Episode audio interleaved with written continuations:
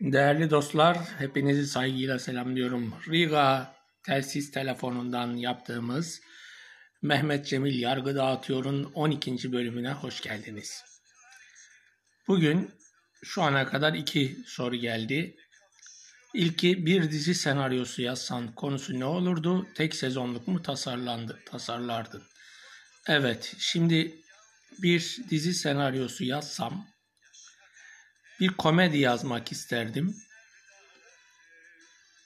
Ee, bu fantastik komedi şeklinde bir şey yazmak doğru olabilir diye düşünüyorum yani tarzıma uyabilir. Yalnız fantastik derken mesela ne gibi fantastik? Alf gibi fantastik. Yani yer çekimi kuralları yine geçerli.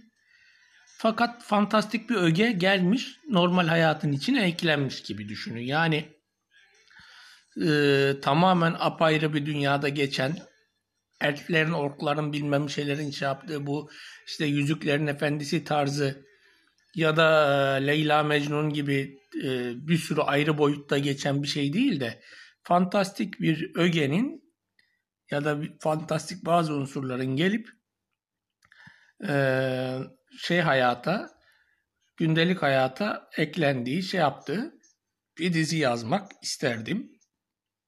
Aslında böyle bir şey yazmaya biz başlamıştık bu Hüseyin'le.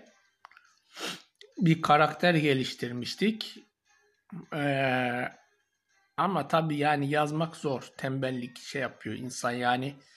Bir fikri aklında tamam bir fikir koyabiliyorsun ama onu bir esere çevirmek bir çaba gerektiriyor. Biz bunu ikmal ettirememiştik yani. 13 bölüm yazmak gerekiyor çünkü. 13 bölüm yazamamıştık. E şimdi bu da bir şey bilgisi.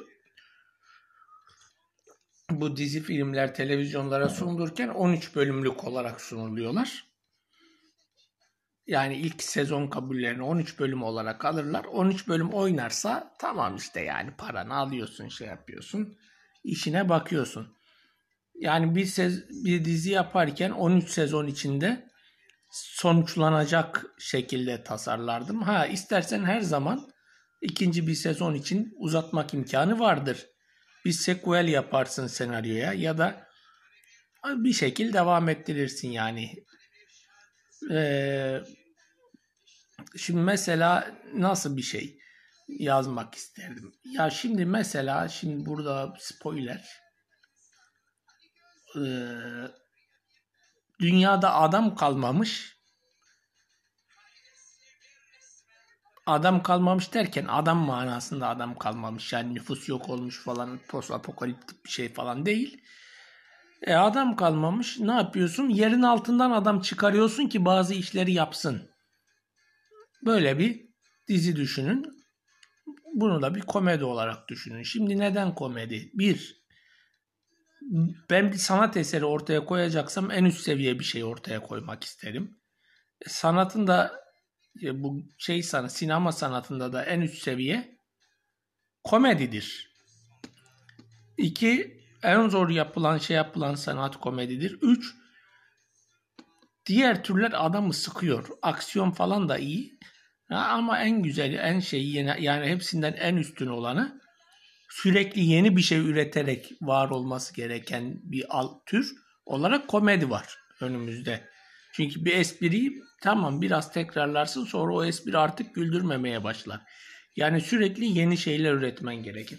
Aksiyon öyle değil mesela. Sürekli araba patlatırsın, yenisini patlatırsın, daha yenisini patlatırsın, hız sahneleri çekersin, aksiyonu tutturursun ama bu şey böyle. İkinci bir soru var. Bu ikinci soru bu birinci soruyu soran kişiyi de alakadar ediyor olabilir. İlk soru, ikinci soru ikili. İlk soru insanlar zina etmemek için evlenip sonuçta ucu bombok bir yere nasıl çıkıyorlar? İki, çok şey bilip egosuz olmayı başarabiliyor musunuz? Şimdi birinci soru, şimdi bu soruları soranlar bunlar ayrı bir ekip böyle. Bu ekip gittiler baya erken yaş yani bana göre mesela bize göre biz çünkü hep 30'larda evlendik. Bunlar direkt Üniversite bitti gittiler evlendiler. İkişer çocukları oldu. İşler yani bir şekilde rayına şeyine girdi. Şimdi biz bu karıdan nasıl boşanacağız diye galiba şey yaparak düşünüp böyle şey yapma durumundalar. Bir tanesi zaten boşanmış. Diğer ikisi de o moddalar galiba. Şimdi bu olay dün gece aklıma geldi aslında. Yani bir tuluat oldu. Yani mesela evliliğin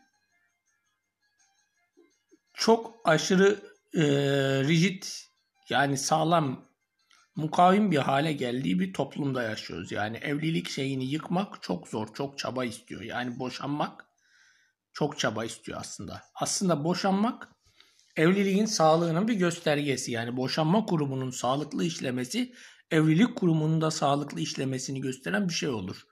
Ama boşanma kurumunun etrafında o kadar çok set örülmüş ki hani o kurumu aktive edebilmeyi engelleyen şey yapan çok şey var ki insanlar mutsuz, huzursuz bir şey bir evliliğe çoğu zaman mahkum olmak durumunda kendilerini hissediyorlar.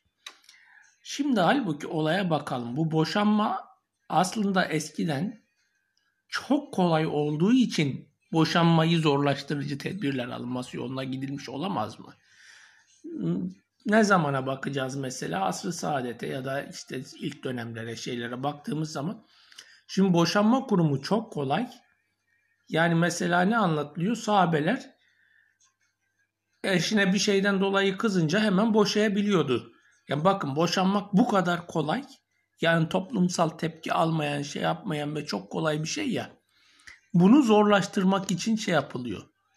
Yani boşanmayı e, engelleyici önlemler alınması isteniyor mesela. Mesela Cenab-ı Allah'ın e, sevmediği bir helal olarak falan söyleniyor. Halbuki şu an boşanmaya yapılan şey en büyük kebairin de ötesinde bir muamele. Yani zinha da yap kimse önemsemez. Yeter ki boşanma yani.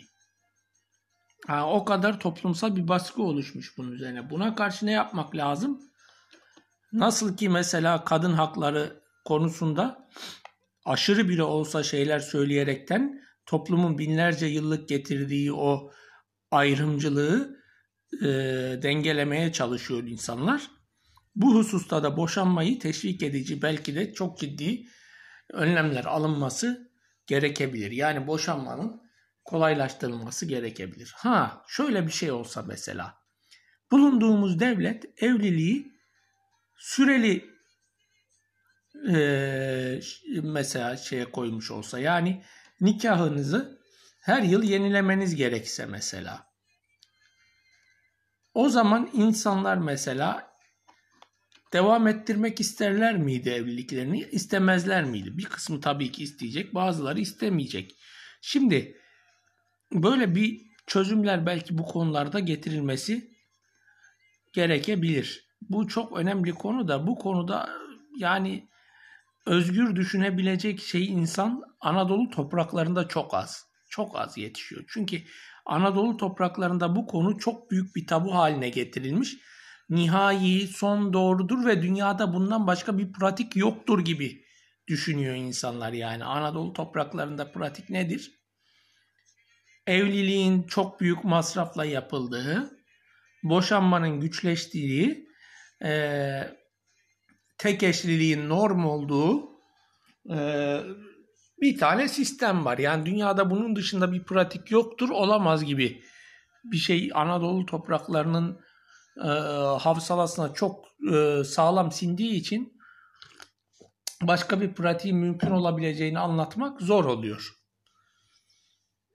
Yani böyle. E, ikincisi nikahtaki aslında kolaylığın şey yapılması lazım. Yani ben mesela önceden şu üniversite öğrencileri gidip gidip nikah kıyıyorlar falan bunu böyle şey gibi anlatıyorlardı.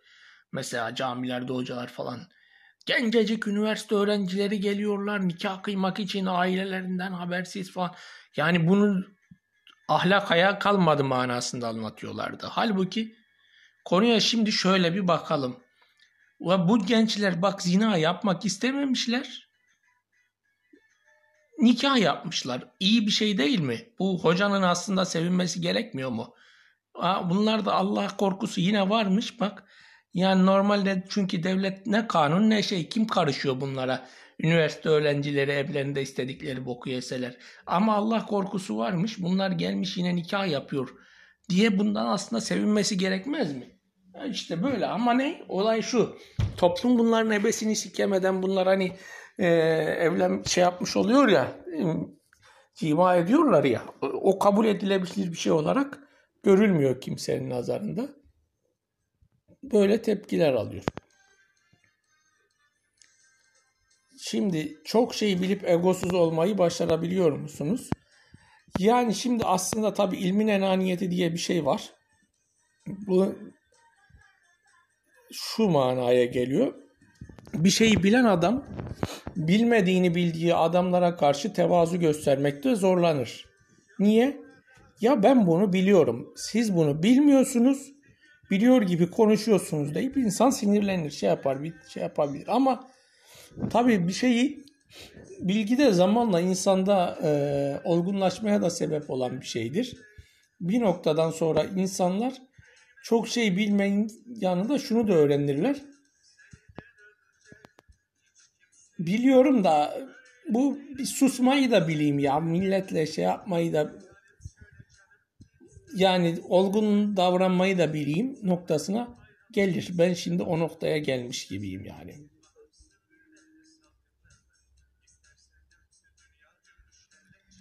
Evet, şimdi üçüncü bir soru geldi.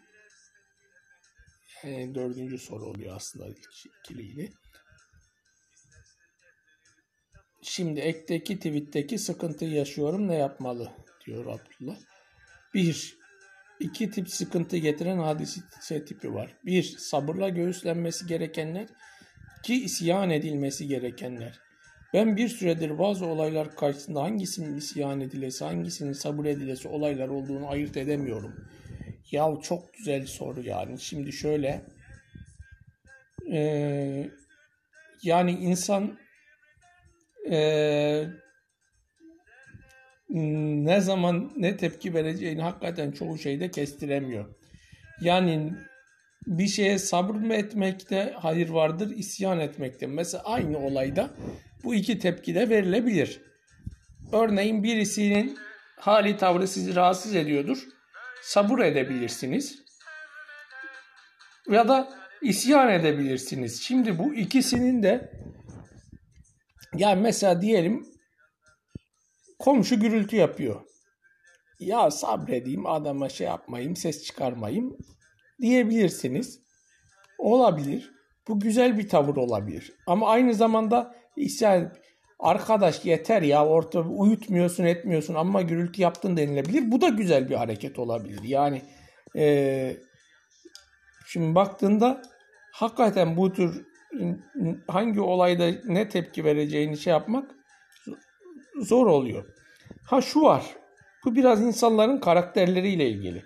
Aslında birçok insan yapısı gereği insanlarla polemiğe girmeyi, şey yapmayı sevmediği, çekindiği için hep sabırla e, şey yapma ya da alttan alma tavrı sergiliyor. Bu da aslında çok iyi şey değil. Yani insan e, kendisini böyle e, hava yastığı, böyle yaylı tampon falan gibi toplumun dışa attığı bu isyan enerjisini e, emip şey yapması gereken bir konuma sokmuş oluyor. Bu da iyi değil. Dolayısıyla genelde karşılaşılan hadiselerde hadiseler insanın elinin şeyinin dışında yani kader şeyiyle el yetmeyecek, şey yapmayacak bir hadise ise sabretmenin el yetecek bir şeyse de isyan etmenin doğru olabileceğini düşünüyorum. Yani el yetecek şey başka birilerinin şeylerin şeyi olan bir durumsa bu hemen isyan etmekte fayda olabilir. Burada tamamlıyorum. Hepinizi saygıyla selamlıyorum. Esenlik dolu günler diliyorum.